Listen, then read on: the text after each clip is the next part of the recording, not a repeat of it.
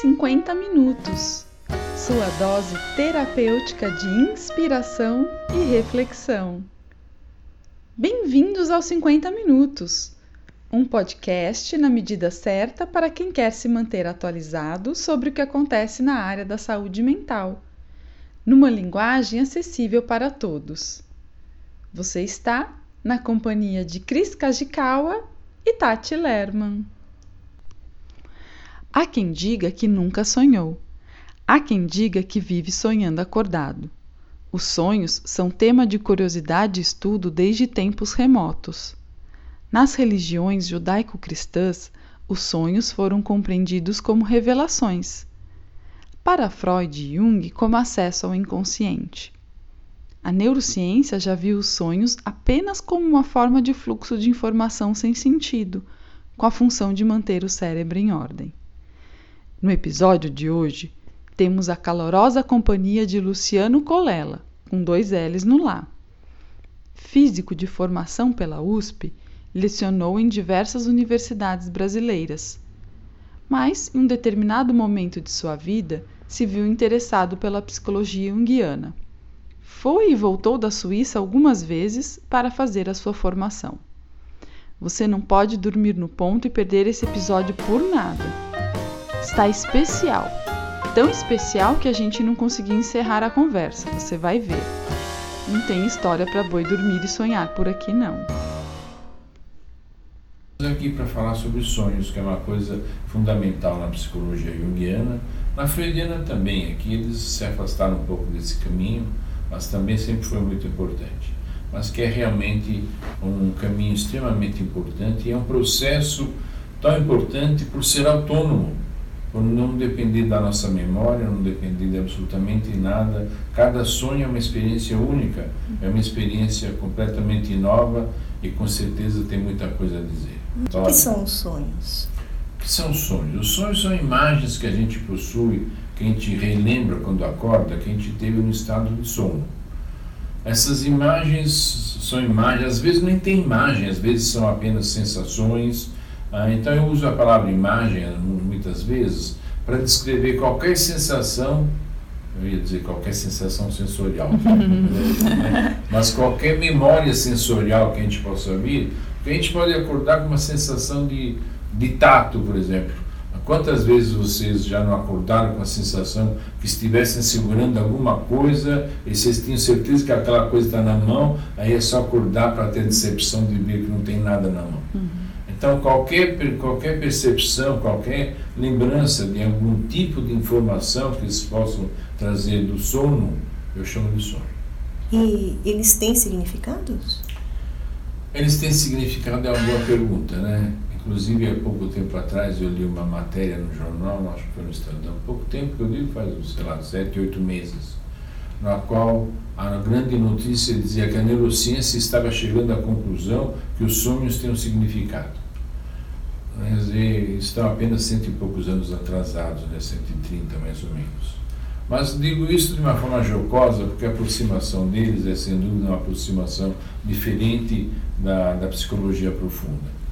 Nós encontramos um significado no sonho que nós, ao longo da vida de analista, ao longo da vida de trabalhar com sonhos, a gente percebe que esses sonhos não são completamente aleatórios as imagens que aparecem em sonhos se repetem com uma certa frequência em certas situações. E o que é interessante, com todas as pessoas, há sonhos que são comuns a todas as pessoas. Não são exatamente iguais, mas o conteúdo é praticamente o mesmo para todas as pessoas. Então a gente começa a compreender: será que este sonho que toda, tantas pessoas têm quer dizer alguma coisa?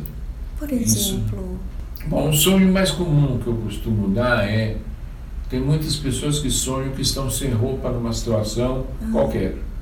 Pode ser uma situação formal ou pode ser uma situação familiar, não importa. O que importa é que elas estão sem roupa e algumas e elas estão completamente constrangidas. E o que é engraçado, às vezes as pessoas em volta estão vendo que ela está sem roupa.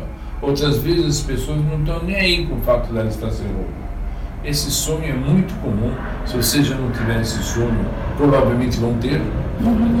Isso acontece. Ou já ouviu, já ouvi. Já, com certeza já ouviu. Porque é um sonho muito comum, a gente tem, a gente tem, tem esse, é, um sonho, é um dos sonhos comuns. Isso é muito importante, porque talvez me antecipando um pouco alguma pergunta, isso é muito importante porque a gente percebe através disso que o sonho não é uma experiência aleatória de cada indivíduo, que o sonho tem um significado, tem uma, tem uma razão de ser, se o conteúdo é equivalente, tem alguma razão de ser para aquele conteúdo estar se repetindo em diferentes pessoas. Essa é isso que eu queria dizer. E você tá, quando você vai falando, não sei se já é aprofundando um pouco mais para quem é da área ou talvez para quem é leigo também sim, poder entender, né? A gente vai misturando aqui para tentar atingir os dois públicos, né? É, você está falando alguma coisa assim do, do, do, símbolo que teria esse sonho, o que, que ele traz, não só o conteúdo, mas também o que, que ele pode representar, alguma coisa desse tipo? Eu acho que você tem que explicitar um pouco mais o que você está falando, porque você está falando conteúdo e símbolo, de repente o símbolo é o conteúdo e o conteúdo é o símbolo. Uhum. Não é? Quer dizer, o sonho ele é completamente simbólico. O que eu quero dizer com simbólico? Quer dizer que o, as imagens que aparecem no sonho não podem ser tomadas ao pé da letra. Uhum. E nem podem ser tomadas como um substituto direto de alguma outra coisa. Por exemplo, o símbolo W, se a gente vir o símbolo V, o símbolo W em algum lugar, a gente pode ser imediatamente remetido a Volkswagen. No sonho não é assim. Não é que é um dicionário que uma determinada imagem te remete a alguma coisa que pode ser classificada por todos. Uhum. Frequentemente, todos os elementos que aparecem no sonho, eles se perdem no sentido. Se perde o que eu quero dizer. O sentido dele é tão complexo que, que você não chega a compreender aquele sentido. Mas um dos erros mais primários que se pode fazer ao se lidar com sonhos é exatamente tomar os conteúdos do sonho pelo que eles são exatamente, pela própria imagem. Então, sonhar com sua mãe e achar que você está sonhando com a pessoa sua mãe. Uhum. Ou sonhar com, com qualquer objeto, qualquer pessoa, qualquer evento e achar que é aquele evento exatamente que está sendo refletido. Sonhar que está comendo pizza ah, é porque eu comi pizza na hora do almoço ou na hora da janta. É o grande erro é esse, fazer essas, essas associações tão imediatistas e tão simplórias. Quando eu digo que uma, uma determinada imagem é simbólica, eu quero dizer que não há nada que consiga me trazer, explorar completamente o significado daquela imagem. Ela tem, tem um determinado conteúdo ali que eu não consigo pegar completamente. Uma coisa é simbólica para algumas pessoas e não é simbólica para outras.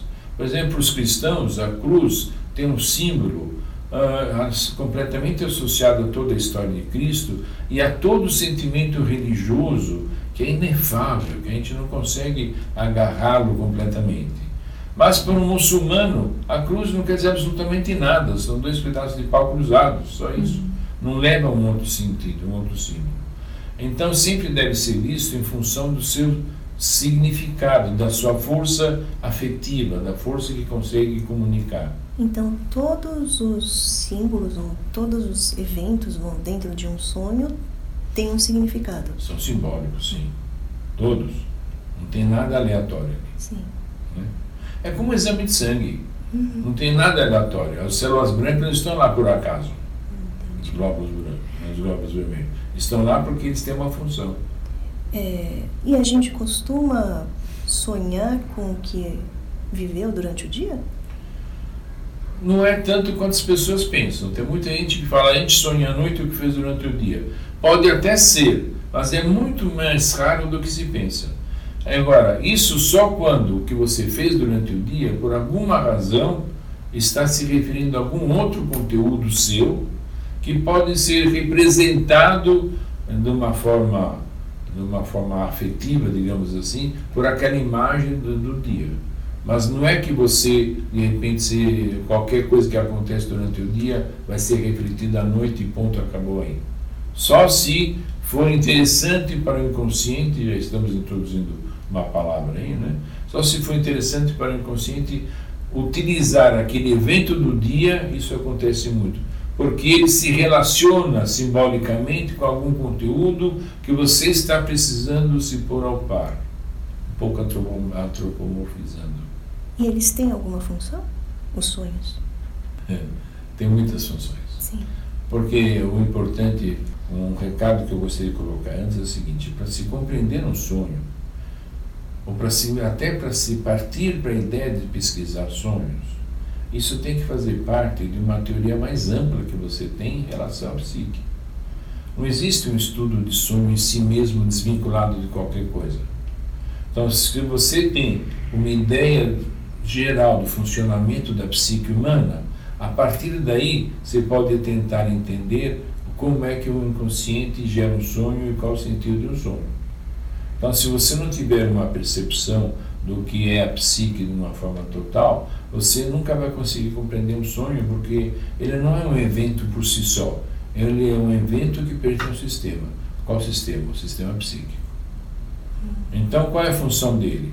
A função dele só dá para compreender a partir do instante que você teorizou um, todo um conjunto de regras ou teorias ou comportamentos, seja lá o que for, em relação à psique humana de uma forma geral. Aí o sonho vai ter um determinado papel nesse contexto. Assim como a fantasia, ou as falhas de memória, ou que o Freud estudou tanto, né? Ou qualquer outra coisa psíquica, ela tem sentido a partir do instante que você tem um corpo teórico sobre aquilo. Senão é um evento completamente. Senão é que nem, é que nem a pessoa que trabalha numa grande repartição, numa firma, e chega um amigo e fala: Hoje tive um sonho tão engraçado, sonhei com um guru perneta. Ai, que engraçado, ah, lembra aquele programa Sai de Baixo. E fica só nisso, não tem sentido nenhum, porque não tem uma estrutura onde inserir esse sonho. Qual é, no fundo, dentro, da, dentro da visão junguiana? O sonho é um processo psíquico que se dirige para o, para o equilíbrio da psique como um todo, para a homeostase da psique. Então ele está sempre tentando manter a psique em equilíbrio, que normalmente o dia é cheio de pequenas coisas que tiram a gente do equilíbrio. E o sonho tenta recompor esse equilíbrio. Então o sonho que nós lembramos como imagem, lembre-se que quem lembra é o ego. É importante se dar conta disso. E o ego traduz tudo que vê, tudo que sente em imagens. O ego, preferencialmente, acima de tudo, o ego lida com imagens. Então, quando o ego pressente uma determinada movimentação de conteúdos psicológicos durante a noite, isso é acordado, isso se traduz em imagens. Essas, por isso que às vezes podemos ter imagens tão bizarras nos sonhos. Porque para tentar transmitir um determinado processo, não existe uma imagem correspondente ao processo. Mas uma soma de determinadas imagens pode levar-nos a compreender isso que o eu faz, né? vê aqueles diversas imagens, dá, aplica, vê aquele sonho, aplica diversas imagens àquele sonho e ela se transforma naquele processo, não aquele sonho, desculpa. Ela se transforma no sonho, a imagem do sonho. É, tem algumas pessoas que acabam tendo um sonho recorrente, acaba sonhando com a mesma imagem, o mesmo conteúdo várias vezes. Isso como que a gente poderia entender? É, frequentemente isso está se referindo a algum processo muito, muito importante que está vinculado com um trauma, por exemplo. Às vezes o sonho pode reproduzir a vivência de um trauma com uma certa frequência, porque a melhor forma de retirar a energia de um trauma é você contá-lo muitas vezes. Uhum. Contá-lo, sonhar, e às vezes o, o que a psique faz, ela mesma faz o ego reviver aquele processo para esvaziar efetivamente aquele processo. O sofrimento sempre está associado a uma sensação, uma vivência negativa de afetos negativos a um determinado evento. Quando se retira o afeto, aquilo vira apenas uma memória. Então, a, a vivência, o reviver muito um determinado fato, isso faz com que aquela energia, afetividade colocada em cima daquele conteúdo, vá diminuindo até o ponto que ele seja suportável. Uhum só para a gente deixar um pouco mais claro, assim, para quem talvez não está muito acostumado com os termos, né? O que, que a gente poderia, como é que a gente poderia entender o que, que é trauma, né? Porque acho que à primeira vista a gente pensa como alguma coisa mais grave ou mais séria e não necessariamente é um evento uh, violento ou, né? Não, o que que é, é, qualquer evento que fique muito carregado efetivamente. Uhum. Pode ser um movimento muito triste, muito chocante ou pode ser chocante porque é muito feliz. Hum. Também, de repente, não deixa de ser uma coisa chocante. É alguma coisa que sai muito da média, sai muito, ah, fica muito centrado, fica como referência de tudo que acontece na nossa vida, de repente. Uhum. Né? Pode ser o abandono materno, paterno, o abandono do marido ou da mulher. Pode ser ganhar na loteria, de repente. Uhum. Imagine uma pessoa que tem uma vida classe média baixa, classe média, sei lá, e de repente ganha 90 milhões na loteria. Imagine o impacto que aquilo produz na psique do indivíduo. Uhum. Ele não é nada, estava devendo para o banco, de repente ele pode tudo. Aquilo pode gerar uma inflação, inflação psíquica, uhum. que perdura e que não passa. Ele passa a se comportar dessa forma inflacionada em tudo, porque ele pode tudo, agora ele pode tudo. Pode comprar carros, casas, homens, mulheres, pode comprar o que quiser. Nossa, eu nunca tinha pensado nesse, nesse sentido. Tivemos três ganhadores agora, no, no, é. numa virada de 2020, então, 76 milhões. Então imagine você o efeito que tem uma coisa como essa. Eu também já ouvi algumas pessoas se perguntando, né? Às vezes elas têm algum sonho e querem saber se é verdade. Então, principalmente, né, se sonha que o companheiro, né, o marido, a mulher, está traindo, as pessoas entendem que o sonho podem trazer alguma verdade, é. né? Ou vai perder algum familiar. É. A gente já falou um pouco sobre isso há duas, três perguntas antes, né? Mas é, é a tendência normal, é, todos nós que somos humanos, assim, se sonhamos com uma determinada pessoa, de repente achamos que a gente sonhou com aquela pessoa por alguma razão. Então, alguma razão que a gente traduz da nossa relação consciente com a pessoa. E na maior parte das vezes, como eu falei logo no começo, sonhou por aquela pessoa, não porque tem alguma coisa direta com aquela pessoa, mas que porque aquela essa pessoa, ela remete de uma certa forma a um determinado conteúdo que está dentro dela e ela tem que tomar contato com esse conteúdo que é trazido à memória simbolicamente por essa pessoa. Mas a gente ingenuamente não consegue deixar de ir. Né? Se eu sonho, por exemplo, que eu cruzei com minha vizinha na saída para pegar o elevador, alguma coisa um pouco maliciosa em mim pode imediatamente pensar assim, hum, acho que ela está interessada em mim, ou eu estou interessado nela. Assim, vai ao encontro das nossas fantasias, vai ao encontro dos nossos desejos, uh, e não são necessariamente muito a sério. É difícil sonhar com uma pessoa e não ter, ter determinada imagem sobre aquela pessoa. É muito mais claro de perceber isso quando de repente a gente sonha com pessoas muito tempo atrás. Hum. Então, sei lá, de repente eu tenho 40 anos, sonho com uma classe, alguém que estudou comigo no segundo ano primário, segunda série fundamental, hum. segundo ano fundamental. Nem lembrava daquela pessoa na minha vida, nem nunca tinha visto nada. De repente aparece aquela imagem, eu não tenho a menor ideia do que ela possa significar. Mesmo, mesmo sendo, a, sendo versado sobre a questão simbólica, ela não me disse nada, só lembrei da imagem, nunca tive nada, nunca conversei nada com ela. O que será, por que será que eu sonhei? Né? Uhum. Mas isso, isso já é um avanço. Né?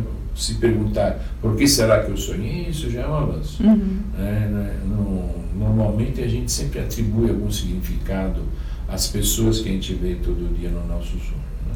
E daí vem certas, certas interpretações de sonhos que aparecem em revistas nessas revistas comuns que a gente vê por aí. Né? Então, tudo que a gente sonha faz parte do nosso repertório. Não é nada fantasioso que a gente nunca tenha visto ou entrado em contato.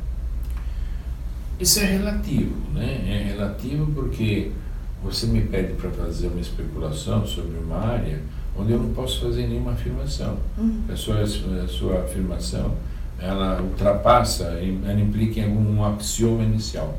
No fundo, o que você está me perguntando é: tudo que nós sonhamos está na psique, ou podemos sonhar com alguma coisa que nunca esteve na psique? No fundo, foi isso que você me perguntou, tá certo? Concorda? Hum, é, é, mais quanto ao, por exemplo, ah, se são pessoas que, é, mesmo que eu não lembre, em algum momento da minha vida eu já. Não necessariamente. Então pode ser Pode ser uma pessoa criada pelo sonho. Uhum. Não é? É, isso é muito interessante porque tem pessoas que sonham com um determinado personagem que não existe, nunca existiu, mas é recorrente no sonho. Essa é uma coisa que eu já, já observei algumas vezes. Né? Então é quase que um amigo muito íntimo, né? é, mais íntimo que isso é difícil. Né? É só existem lá dentro dele. Isso, isso acontece. Agora, eu não posso afirmar, tem umas afirmações que eu não posso fazer, se tudo que existe no, na psique já, é, já foi adquirido ou se de repente a psique tem capacidade de gerar imagens próprias. Existe uma discussão muito grande, porque inicialmente isso foi o que separou a psicologia junguiana da psicologia freudiana. Não é? E existem, existem muitas situações, existem muitas fantasias, imagens, etc., que aparecem espontaneamente em diversas culturas. Aparecem de forma completamente independentemente. Então, existe uma certa tendência de gerar determinadas estruturas, sonhos, que elas são inerentes ao ser humano de gerar aquelas estruturas. Não sei se, se estou sendo claro. Aos seres humanos, independente da cultura e da história e da história pessoal, vamos dizer assim. Exatamente. assim. Existem imagens que, independentemente da cultura, independente da história pessoal, o ser humano, todas as, as mentes humanas uhum. têm a capacidade de provocar aquele determinado símbolo na pessoa. Uhum. E isso difere a teoria junguiana da freudiana? Sim, porque a freudiana, ela não, até onde eu saiba, né, ou até onde eu estudei, ela não aceita algum, algum conteúdo que seja próprio da psique, que nunca tenha estado e que, e que tenha sempre estado a, dentro do indivíduo. Veja bem que eu faço questão de frisar que nós temos uma capacidade de gerar uma determinada imagem que é comum à humanidade. Uhum. Não quer dizer que você nasceu com aquela imagem, isso é um pouco diferente. Está claro? Uhum. Quer dizer, nós temos, nosso corpo tem a capacidade de gerar xixi. Mas não quer dizer que nós nascemos já com xixi. Está claro um pouco a diferença? Então eu sou capaz de pintar uma imagem ou, pensar num problema matemático qualquer com muita profundidade, mas eu não nasci necessariamente com aquela questão teórica referente à matemática. Uhum. Mas tenho a capacidade de desenvolver, de desenvolver, de me lidar com aquele conteúdo. Então essa, essa, isso no fundo quer dizer, nós nascemos com a potencialidade de gerar várias imagens que têm um determinado sentido. O que não quer dizer que nascemos necessariamente com aquelas imagens, mas sim nascemos com a capacidade de criar aquelas imagens. Todo mundo sonha. Todo mundo sonha. Quatro, cinco vezes por noite. Mesmo bebês. Hum, principalmente bebês, eu acho. Né? Principalmente bebês. É, é, é, fácil ver quando o bebê está sonhando, ele uhum. se mexe todo, ele vai para cima, assim. Uhum. Mas até intrauterinamente, provavelmente. Uhum. É é, o sonhar é tão imprescindível quanto a gente de repente ter que comer, uhum. porque a psique ela é afetada por conteúdos o dia inteiro. Todos os tipos de conteúdos nos afetam, porque nós estamos sempre existe um processo dentro de nós que tudo que é recebido é processado. De repente pode não ser interessante guardar alguma coisa, é a, a percepção subliminar que a gente chama, né? Tá, tudo está sendo processado alguma coisa que pode ser importante, aquilo é remetido para a consciência, eu me dou conta daquilo e tento lidar com aquilo. Mas a maior parte simplesmente é jogado fora, né? simplesmente é, é perdido, é esquecido. Então a psique está o tempo inteiro trabalhando e processando. Então, o todo mundo sonha, sonha sim, porque e esse daqui parece que é uma parece que é uma, uma função já estabelecida para a neurociência, que a maior parte do nosso sono serve exatamente para a gente fazer essa separação entre os conteúdos que são necessários, que a gente tem que guardar, e os conteúdos que são lixo, que tem que jogar fora. Uhum. E o sonho faz parte desse processo de estabelecer uma harmonia da psique, de limpar as coisas que têm que ser jogadas fora. Oh, temos um problema aqui, que foi? Esse fulano brigou com a mãe, está na hora de se separar com a mãe. É o que vamos mandar uma mensagem pelo amor de Deus, obviamente, né? isso é bem figurativo. Né? É, mandar uma mensagem para ele que o problema dele não é a mãe dele, o problema dele é a, a relação com essa dimensão do feminino dele. Então, manda uma mensagem qualquer, sei lá o que, que é. Mas o, a psique está o tempo inteiro precisando de equilíbrio. Esse é um, um só, é um dos grandes problemas hoje em dia, porque nós somos muito bombardeados o tempo inteiro com informações. Ah, eu estava pensando nisso. É, o tempo inteiro nós não descansamos. Não temos mais aquele tempo no qual a gente houve um silêncio. Eu, esse paciente que acabou de sair daqui, ele acabou de voltar de Zurique. E Zurique é onde está o Instituto Jung, eu vivi lá.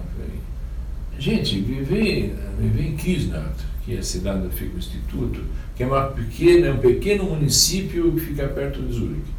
É uma coisa inimaginável, vocês não têm ideia, a gente não tem ideia. O caminho para o Instituto é uma pequena alameda toda coberta por árvores e, e mata, que vai ao lado de um riacho, um riachinho pequeno que corre sobre pedras, silêncio total. Lá embaixo tem o lago, então a gente ouve, ah, ouve as. Como é chama aquelas árvores pequenas? Caigotas. A gente ouve o grasnado das gaivotas, ou ouve o barulho dos cisnes que estão voando, que faz um barulho enorme, não sei se seja. Mas esses são os barulhos, e no, no meio disso é silêncio, é tranquilidade. Por que não? O tempo inteiro nós somos assediados psicologicamente de uma forma que é, é que é fantástico que a gente consiga descansar. Uhum. Porque a mente trabalha demais, trabalha muito. Tentando sempre elaborar tudo o que aparece. Porque as funções da nossa psique é, não, não são apenas internas, estabelecer um equilíbrio. É também estar atento a tudo que vem de fora que pode haver algo ameaçador. Então isso tem que ser processado também o tempo inteiro. Qual a diferença? De repente você vai para Londres, vai morar em Londres, ou vai morar em Milão, vai morar em Paris, qualquer lugar desses da, da Europa. Assim. Você está assistindo hoje em dia, não existe mais loja de DVD, mas tem máquinas que alugam DVD. Você está assistindo um filme, deu 11 horas da noite, acabou o filme, você não está com sono, você pega aquele filme e sai para a rua, você vai até a máquina trocar, pegar um outro DVD. Hum. 11 e meia da noite, você vai a pé sem problema, volta para casa, sem nenhum tipo de preocupação. Aqui, imagine se você vai ser 11 e meia a pé da noite para trocar um DVD. Os medos de assaltos, de trombadinhas, de tudo que você possa. De, de ser atropelado, inclusive, você está andando e repente tem alguém sobe na calçada para atropelar, parece que está fazendo de propósito. Né, coisa. Então, o tempo inteiro aqui você não tem sossego. Você nunca está tranquila. Está sempre exposta a eventos de, de, de fora de uma maneira muito mais intensa. Uhum. Muito, muito mais intensa. Acho que a gente podia talvez começar a pensar, né? a gente está falando um pouco mais da, da, das questões cotidianas, acho que seria interessante a gente pensar um pouco a importância dos sonhos num processo terapêutico, num processo de terapia. Né? Como é que a gente pode usar pois os é. sonhos, que é. importância eles têm? Aqui de novo a gente cai naquela questão de que o sonho está inserido dentro de um corpo teórico, não é? Então, quando você fala em terapia, você está falando de um processo, de um processo de lidar com o indivíduo de tal forma a tentar diminuir o sofrimento dele, não necessariamente diminuir o sofrimento, mas também é um dos nossos objetivos, nem que seja mais longo prazo, pode sofrer mais agora, mas mais longo prazo, a gente espera diminuir o sofrimento dessa pessoa.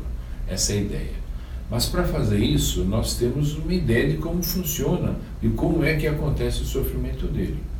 Então, falar dentro de um processo terapêutico implica em você ter uma, um, uma, um tipo de trabalho, uma metodologia no seu trabalho, dentro da qual o sonho tem que se inserir. O, o trabalho com sonhos tem que se inserir. Uhum.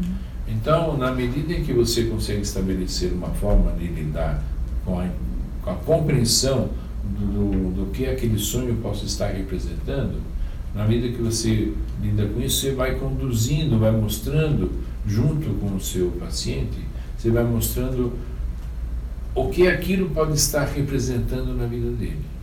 E normalmente um processo, né, o trabalho de terapia de uma forma geral, ele tem tem muitas fases. Mas uma das fases é você tem questões muito longas, você tem questões que a gente pode chamar de importantes, né? que são muito longas, frequentemente são associadas à vida inteira do, do indivíduo. E você tem questões urgentes, que não são necessariamente importantes para a solução do indivíduo como indivíduo, uhum. mas que são urgentes para resolver no seu dia a dia, o estresse que ele está passando. Né? E aí você vai ver que os sonhos, que refletem o processo interno dele, tem uma parte que se preocupa com essa coisa imediata. E tem outra parte que se preocupa com essa coisa longa. Uhum. E as duas coisas são importantes. Nós não podemos excluir um ou não Claro que o urgente é urgente, por isso que dá a palavra. Então, frequentemente, nós temos que dar uma atenção total a algum processo que está ocorrendo naquele momento. Mas o importante nunca pode ser esquecido, porque o urgente também talvez esteja acontecendo por causa do importante. Uhum. Durante o processo, é, você havia dito que todo mundo sonha. Né? E... Os cachorros também sonham. Os cachorros também Todos sonham. Mas não é todo mundo que consegue lembrar dos sonhos. Né? Não, não é, não é mesmo. E como é que lidar com esse tipo de pessoa, ou fazer com, a, com que esse tipo de pessoa possa é, entrar no processo melhor? Ou... É, essa é uma questão interessante, porque pode parecer que as pessoas no sonho a gente não tem o que fazer. Isso é um grande engano. Não é? Os sonhos, eles trazem material adicional muito importante a sua observação ah, no seu trabalho. O seu trabalho terapêutico se baseia em uma série de coisas que você aprendeu, que você treinou, que você foi orientado para saber, e na observação. Às vezes o paciente pensa que está comentando uma receita, mas na realidade, se você prestar atenção, ele está falando dele mesmo, está falando da obsessão dele por alguma coisa, ou do tipo de gosto dele, ou lembrando alguma coisa da infância associada com aquele processo. Então, não é o trabalho analítico de compreensão do indivíduo, a terapia, não é um trabalho de sonhos exclusivamente. Sonho é alguma coisa que se soma às informações que você tem sobre o indivíduo. Sabe, se você fizer um X na parede e mandar o indivíduo falar sobre aquele X, você chega às mesmas coisas. Só que vai dar muito mais trabalho para limpar. Sabe? Porque é aquilo que eu falei no começo. O, o sonho não é um produto, não é uma coisa que ele produz. Embora a gente possa dizer, não, mas existe a conversão disso numa frase, numa linguagem, portanto, é, mas não é alguma coisa, pelo menos no paciente normal, né? no qual ele está tentando adulterar aquela coisa para você, para enganar você que é a terapeuta dele. Uhum. Ele relata o sonho, né? e esse, esse, trabalho secundário que aconteceu lá, ele não participou dele. Então, o sonho, ele é uma parte do processo. Mas isso não quer dizer que não, não esteja acontecendo. Porque existem, na, na busca da saúde psíquica, há duas coisas. Aquela que a psique faz por conta própria. É aquela que nós tentamos fazer, ajudar, nós tentamos, nós ajudamos o paciente a tentar encontrar aquela, aquele caminho. Nós agimos nessa segunda parte, não naquela primeira. Aquela primeira, o inconsciente trabalha por conta própria. É que sim, é como a digestão. Sabe? Se você comer muito, seu estômago vai fazer sua digestão novamente. Uhum. Mas se estiver meio atrapalhado, você pode tomar um alcacel, seu sal de frutas, para dar uma melhorada, para ajudar. Né? Uhum. Você não está fazendo a digestão. Isso que é importante observar. Você está apenas colaborando para que ela aconteça. Pensando mais ou menos o oposto, né? A gente está falando uh, de trabalhar ou não o sonho no processo de terapia. E, e, existe a possibilidade de trabalhar os sonhos em outros processos, em outros encontros terapêuticos? Por exemplo. Mas é só, só, só para corrigir uma coisa que eu talvez tenha entendido errado. Não se trata de trabalhar os sonhos ou não Uhum. Sempre que existirem sonhos, é conveniente inseri-los dentro do seu trabalho. Acho que daí eu me expressei mal. Assim, se a pessoa traz ou não o sonho, você vai ah, poder trabalhar ah, ou não. Acho eu que me, me expressei. É, trabalhar os sonhos em outros cenários, como, sei lá, atendimentos em hospitais ou ambulatórios, outros serviços de saúde, outros encontros. É, tudo que não, não, não necessariamente um processo terapêutico. É, tudo depende do, do que você entende por trabalhar. Uhum. Né? Se você tiver. Veja, todo o trabalho terapêutico é um trabalho que vem da palavra. Aliás, com uma certa vez, existem alguns experimentos de trabalho, algumas pessoas que trabalham em outras linhas de expressão que não seja a palavra, como caixa de areia, ou pintura, ou desenhos. Existem mil trabalhos desse tipo que tentam substituir a palavra se ela não sai espontaneamente, se uhum. ela não, não, encontra espaço. Né? E são coisas muito interessantes. Eu vi muitas coisas de areia, trabalho de areia, eu vi muito sobre isso. As pinturas é uma coisa muito interessante também. Mas, é, normalmente, é, acabam tendo uma linha, uma linha de compreensão, a gente acaba lidando com essas coisas de uma forma própria. Né? Agora, sempre que você tiver uma linguagem para você expressar aquilo que o seu, o seu paciente trouxe para você, e você puder, honestamente, claro, né, não viajar com a sua linguagem em cima do sonho, Uhum. mas sentir de verdade que a sua linguagem, dentro da linguagem que você tem em relação à psique, aquele sonho pode estar gerando uma determinada, uma determinada informação, independente de você estar em análise ou não, se é uma pessoa que está sob os seus cuidados, talvez você possa sempre achar um fio que some alguma coisa ao dia a dia da pessoa. né? Então, dentro desse. Se, se a pessoa não está sob um trabalho analítico, se interpretar um sonho não tem o menor sentido. Mas talvez você possa dizer, olha, talvez o sonho esteja dizendo para você comer menos gordura. Sei lá, talvez. Uhum. Pode ser isso pode ser que não. E pode ser que tenha alguma coisa a ver. Se você efetivamente sentiu aquilo, se dentro da sua linguagem aquilo faz sentido. Uhum. Então você não vai interpretar o sonho para o paciente. né? É um erro muito comum achar que interpretar um sonho resolve um problema. Não resolve. né? Não tem um sonho que, ah, este resolveu um problema. Ele vai acrescentando camadas de compreensão, de vivência daquela questão. É isso que faz mais do que tudo. Mas, como diz Dom Caldeirão de la Barca, né? Na vida é sonho. Tudo na vida é sonho. De repente você pode estar sonhar com isso que, tá, que a gente está falando agora. Uhum. E acordar amanhã não saber se eu falei uma coisa ou se apenas sonhou aquela coisa, sonhou o que eu falei. Não sei se vocês viram a peça do Dom Caldeirão de la Barca, Uhum. Vida é Sonho. É exatamente a questão que ele desenvolve lá, é uma questão dessa. Mas é, tu, tudo é sonho. Sabe? Tudo é sonho. Porque nós vivemos dentro do mundo psíquico, que é a matriz, a matriz do filme. Então, de uma certa forma, tudo é simbólico na nossa vida. Nós só somos movidos pelo que é simbólico. Aquilo que não é simbólico não movimenta a gente de jeito nenhum. Aquilo que não é simbólico para nós. Né? Usando o exemplo do cristão e do muçulmano, se a gente está passando em algum lugar e a gente vira uma cruz fixada no chão, a gente fala, puxa, alguma pessoa morreu aqui por algum acidente.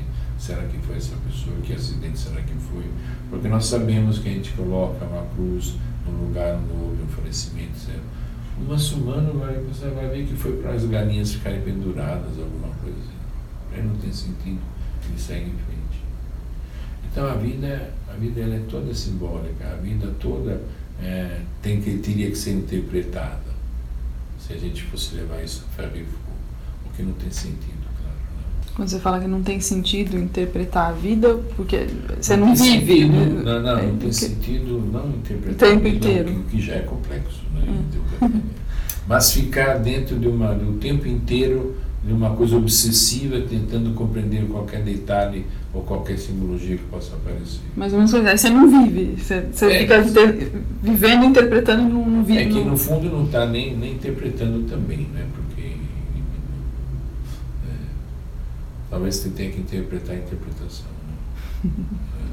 É difícil ah, o papel do, do profissional, né, do analista nesse, nesse momento, né, de ah, é, fazer a interpretação, ah, ver o que faz sentido para o paciente e fazer a colocação certa, né? É, esse nosso trabalho é complicado. Como é o É complicado, em particular, se você tenta aplicar uma teoria sobre o seu paciente. Né? É o mais adequado, como o próprio Jung disse uma vez. Leia o máximo que você pode, depois esqueça tudo. Uhum. Não tente aplicar uma teoria sobre o seu paciente. Porque aí você está simplesmente comport- comportamentalizando, comportamentalizando as vidas das pessoas. Isso não leva a nada. E foi ele que falou na sequência dessa frase? E quando estiver diante de um indivíduo, esteja apenas diante de um indivíduo, é dele, né? Não sei Também? se. É, alguma coisa, não sei se. É, Eu concordo. e no, na sua prática do, do consultório, do dia a dia, como é que Como é que você é, você teria algum exemplo assim de algum sonho, algum, algum caso, algum paciente que para a gente poder ilustrar melhor esse tipo de Tenho, tenho um sonho, lembrei, você perguntou, lembrei de uma paciente muito antiga, muito, muitos anos atrás, que ela, ela tinha um sonho recorrente, que ela estava sempre fugindo de um homem eh, que estava atrás dela e ela, apavorada, ela fugia. É um sonho que muitas pessoas têm. Ah, ela fugia desse homem que queria agarrá-la, queria violentá-la de alguma forma. Ela morria de um pesadelo, ela acordava suada, né, sofrendo assim. E esse, esse, homem dentro da nossa psicologia, da psicologia junguiana, pode representar um, uma componente masculina dela mesma. E está indo atrás dela. Né? E aí eu falei para ela, próxima vez que você tiver esse sonho, você para, para de correr, você vira e você pergunta para o cara o que, que ele quer. Ela falou, ah, eu vou lembrar disso, né? é, com toda razão, eu teria dito a mesma coisa. Mas a semana seguinte ela veio completamente agitada e falou, aconteceu, aconteceu. O que, que aconteceu? Ela sonhou de novo que tinha um cara correndo atrás dela, ela com aquele pavor todo de que ia ser agredida de alguma forma. Aí ela lembrou da sessão, no sonho. Uhum. Aí ela pegou, se muniu de coragem no sonho e parou e virou e perguntou para o homem: O que, que você quer? Aí falou para você: Eu tenho um gatinho, só queria te dar o um gatinho. Uhum. Nossa. Que ele estava carregando com o gatinho. Se a gente souber, se a gente lembrar toda a simbologia social da gatos, é uma coisa muito feminina, você pode andar por esse sonho durante meses, não precisa mais do que um. Às vezes tem isso também. Uma vez eu recebi um paciente, um paciente de um país estrangeiro, estava trabalhando numa multinacional e ele estava aqui determinado tempo. E quando eu perguntei para ele, você sonha muito? Ele falou, não, nunca, nunca sonhei. Ele nunca era um homem de uns 44 anos. Ele, como nunca sonhou na vida? Falei, não, nunca sonhei na minha vida. Eu não sonho, com certeza. Falei, tá bom. Aí eu prestei para ele um material provocativo, que tem aquele livro Homens e seus Símbolos, que tem uma primeira parte do livro, que Jung escreveu com 82 anos de idade, se não me engano. Isso, o que você quiser saber de Jung, está tudo lá. Basta, basta saber encontrar. São 80 e poucas páginas que tem tudo, toda a teoria junguiana, tudo o que o Jung viveu, experimentou e tudo que ele fala está lá. E quando a gente lê, existem duas pessoas que leem. Um é a nossa consciência. O outro é, uma, é um determinado mecanismo, determinado outro eu, que você quiser, que de repente, esse é muito importante no nosso trabalho na palavra o que você lê se transforma em imagens que são absorvidas pelo inconsciente. Se você, você lembra o processo que eu falei? Que o eu vê uma imagem, uhum. o processo se transforma em imagem e compreende alguma coisa. O processo inverso também é verdadeiro. Uma determinada imagem que você vê se transforma num significado, se transforma num processo psíquico, ou bioquímico, se você quiser. Esta é a base, no fundo, do trabalho com a palavra é de que as imagens que você transmite são imagens que vão afetar a psique do indivíduo, independente dele saber isso ou não. É por isso que se conta histórias para criança, os contadores de histórias têm, têm fama. É por isso que a gente vive assistindo filmes ou lendo livros, porque a gente está sempre querendo material, informações que são transformadas em imagens de significado para a nossa psique. Então, e eu decidi para ele ler porque esse material que existe nesse, nessas 80 páginas é muito provocativo, uh, psicologicamente falando. É muito provocativo, não no sentido da pessoa ficar se perguntando o que é isso o que é aquilo, também pode ser nesse sentido. Mas ele não se dá conta que ele está ouvindo um conto de fadas enorme, que é cheio de significados simbólicos, príncipes, sapos, reis, ladrões, tudo. E ele leu esse material ele era uma pessoa extremamente ordenada, que se fazia ele fácil, fazia. E, e teve o primeiro sonho da vida dele. Uhum. Primeiro e único. Ficou dois anos comigo, não trouxe mais nenhum. Só trouxe aquele sonho. Mas a gente conseguia recorrer àquele sonho um monte de vezes. Por diversas razões, porque tinha um significado, imagina. Era todo significado estava num sonho só. Acho que você foi entrando um pouco, mas talvez se a gente pudesse aprofundar um pouquinho mais, quais nas características particulares da teoria junguiana que envolve o trabalho com os sonhos. É.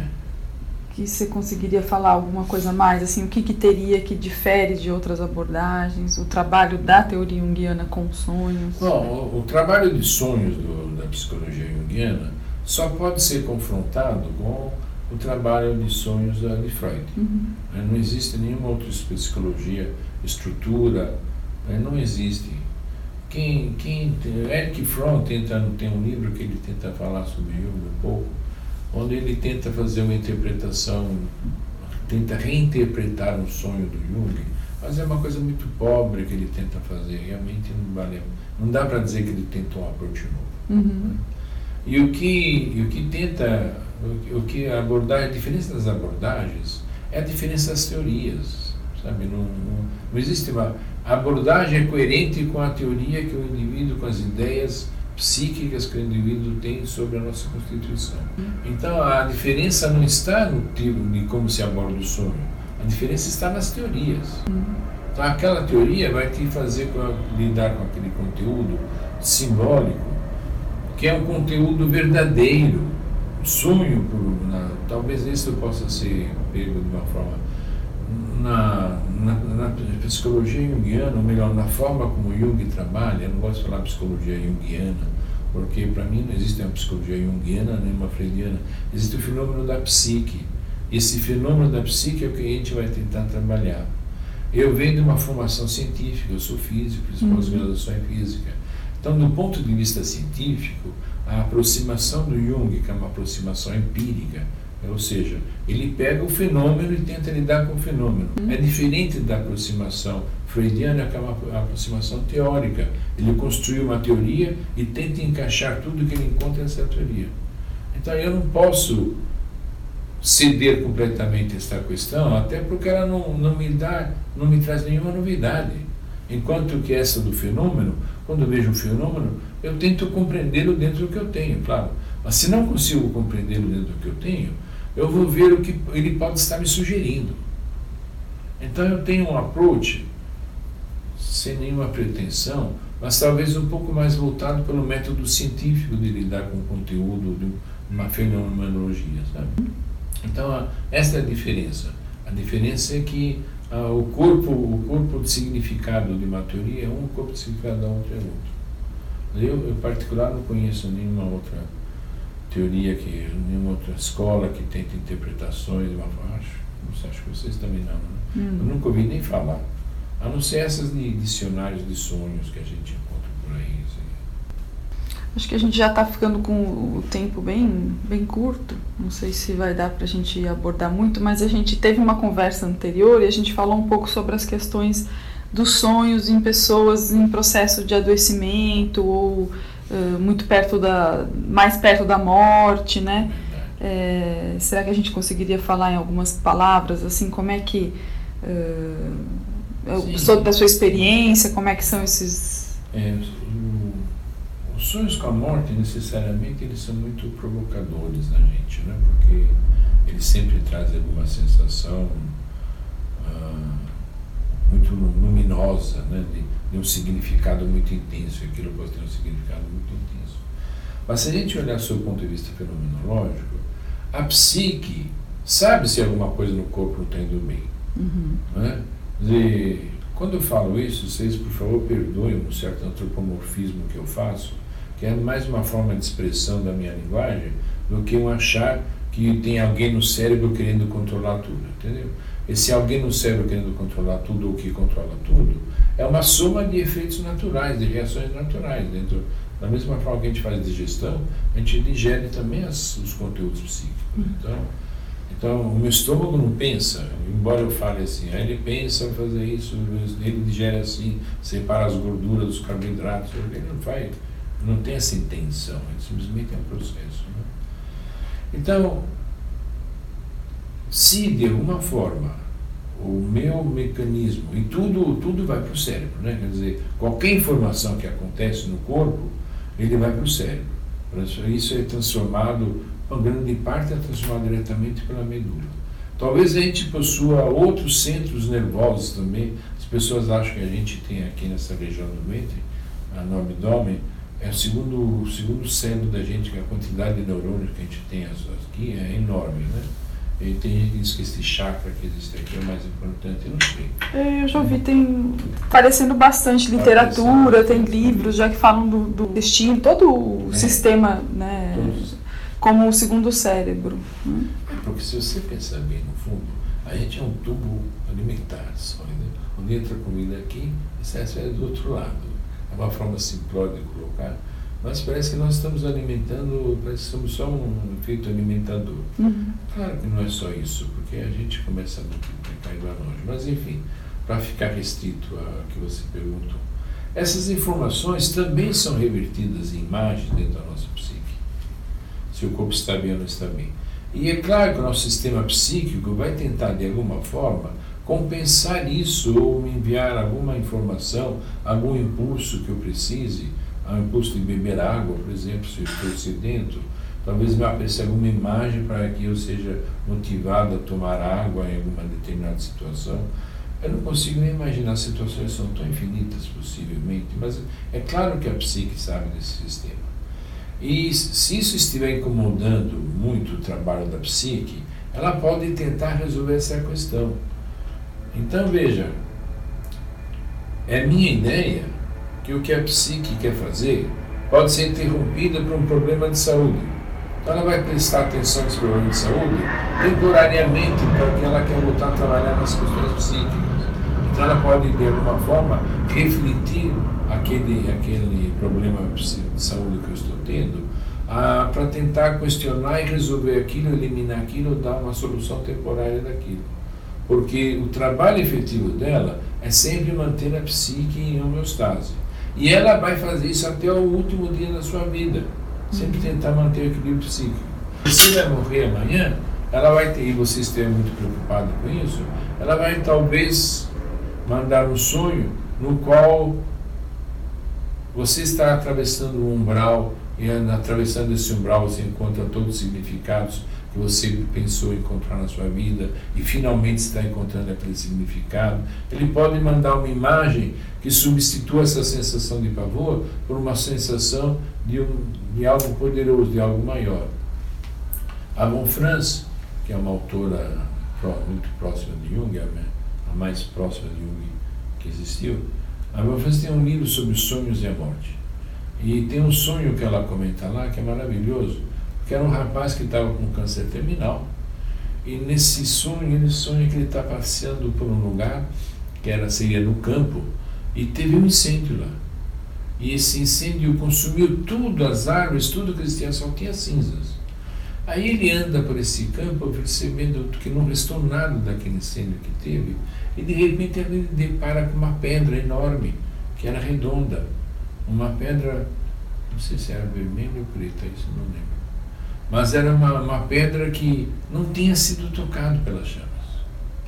Então, dentro do sonho, ele se dá conta que tudo pode queimar, tudo na vida pode queimar, mas existe sempre algo imutável e eterno. Hum. Ou seja, tudo que é orgânico, o câncer está comendo.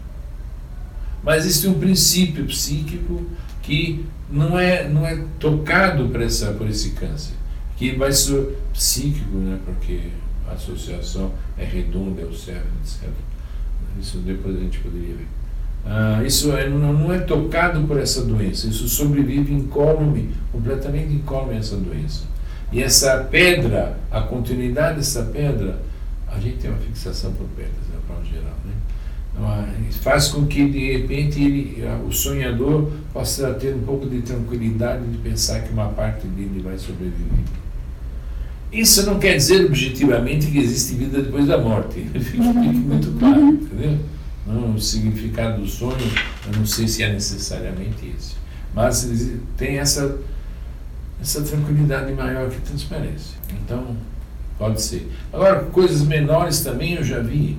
Né? Paciente que sonha que está atravessando um túnel, um fogo, aí de repente no dia seguinte ou depois tem uma inflamação da garganta, eu não conseguia nem falar – ou então, uma, vez uma mulher me trouxe um sonho. Hum. de que ela se aproximou de um, de um abacateiro e ela pegou o abacate e o abacate, sabe quando está maduro demais? A casca dele fica meio durinha, mas ela quebra. Ela quebrou a casca e dentro estava completamente mole, o abacate estava meio assim. Aí eu falei para ela, como é que está você com sua saúde? Você, seu útero? Tá, tá? Não, eu estou tendo uns problemas de, de menstruação realmente. Eu estou até fazendo os exames, não estava com mioma no, no útero, eram coisas sérias no caso.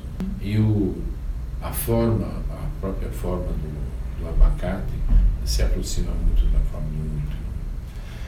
E sim, com certeza, né, com certeza o sonho pode interagir, pode até antecipar determinados estados. Eu tenho um paciente que ele tem um que eu chamo de um inconsciente muito cooperativo. Hum. Consciente cooperativo é ele é uma pessoa que tem uma, questões um pouco mais sérias do ponto de vista psiquiátrico. Mas sempre que ele pode estar com alguma crise, ele tem um sonho, um sonho, desses sonhos de fantasia, de reinos, que lutam um reino contra o outro, um sonho assim grande, e ele vem, e nós trabalhamos nisso intensamente, a coisa diminui. Ele estava com sinais de que ia passar por uma crise mais séria psíquica, mas ele sempre vem com um sonho desse. E, gente, isso funcionou com ele tantas vezes né, uhum. que eu, eu, fico surpreso. Quando vem, ele já vem sempre assim, euforia, né, não vem toda, toda semana agora, mas uhum. quando ele tem um sonho desse, ele vem correndo. O sonho está respondendo a uma situação bioquímica que existe naquele instante. Né? Não tem nada a ver com o futuro. Uhum. Dizer, a questão bioquímica que existe naquele instante pode levar o indivíduo a ter um surto. Os neurotransmissores não estão sendo uhum. produzidos, etc. Aí a consequência daquilo é um, um surto. É algo que já está ocorrendo é, né? É dentro tá, da pessoa. Exatamente. Então, aquilo já está acontecendo e a consequência natural seria um surto. Aí ele tem um sonho desse onde as forças do mal lutam contra as forças do bem, mas não é uma premonição no sentido de que ele sonha que daqui a três meses vai ter um surto, entendeu? É uma, é uma sequência natural de um processo. Os sonhos essa é a questão do sonho. Né? As pessoas querem muito sonhar com os números da loteria, botando a Mega É, os sonhos, eles podem aparecer alguém dizendo para você, anote esses números, uhum. que já aconteceu esse sonho. Anote esses números que você vai ganhar na loteria. E a pessoa acorda com a sensação que vai ganhar. Né? É claro que não ganha. Mas teve uma vez que uma paciente, não teve alguém que falou, o sonho, ela sonhou com os números, ela ganhou na milhar do jogo do bicho. Também de tantos, um podia ganhar dinheiro. Sonhos proféticos são muito complicados. As pessoas uhum. gostam de saber das sonhos que prevêem o futuro. Nem pense nisso. Sabe? Nem pense nisso. O futuro é alguma coisa distante. Não é alguma coisa necessariamente consequente ao que está acontecendo. Eu não chamo isso de prever o futuro, eu chamo isso de saber as consequências, o que é uma outra coisa. Né? Eu não vou dizer que não existem sonhos, existem sonhos que se realizam depois de um determinado acontece alguma coisa que é absolutamente parecido com o sonho que você teve, mas você só vai saber a posteriori. Uhum. Então, em termos de prever o futuro, não tem muito sentido, entendeu? E não vale a pena se, se perder o seu tempo, mas será que está a previsão do futuro? Porque existem preocupações mais imediatas para a psique se ocupar. E se for realmente alguma coisa em relação ao futuro, aí você vai saber uma hora. Também acho que você lembra mais alguma coisa talvez fosse interessante a gente colocar sobre sonhos? Você acha que deu de alguma que maneira? Uma coisa importante. Isso vale para todas as pessoas que estão fazendo terapia e que não estão fazendo terapia. Anote seus sonhos. Mesmo que eles não sejam interpretados, ser interpretado não quer dizer que necessariamente vai aumentar alguma coisa, mesmo eles não sendo interpretados, anotar os sonhos é uma coisa que ajuda muito no trabalho psíquico que a própria psique realiza todo dia. Porque é uma atenção, portanto, é uma energia que o eu adiciona a esses conteúdos, de forma que eles possam ter uma força maior para poder fazer as transformações que. Uhum. Então, e até porque é muito curioso a gente ter um livro de sonhos, sabe? Depois, cinco anos depois, você vai olhar, ah, lembro desses sonhos, vai... anote seus sonhos, é sempre benéfico e sempre terapêutico. Acho que como a gente já está ficando com o nosso tempo esgotado. Acho que a gente vai terminando por aqui. Tá bom.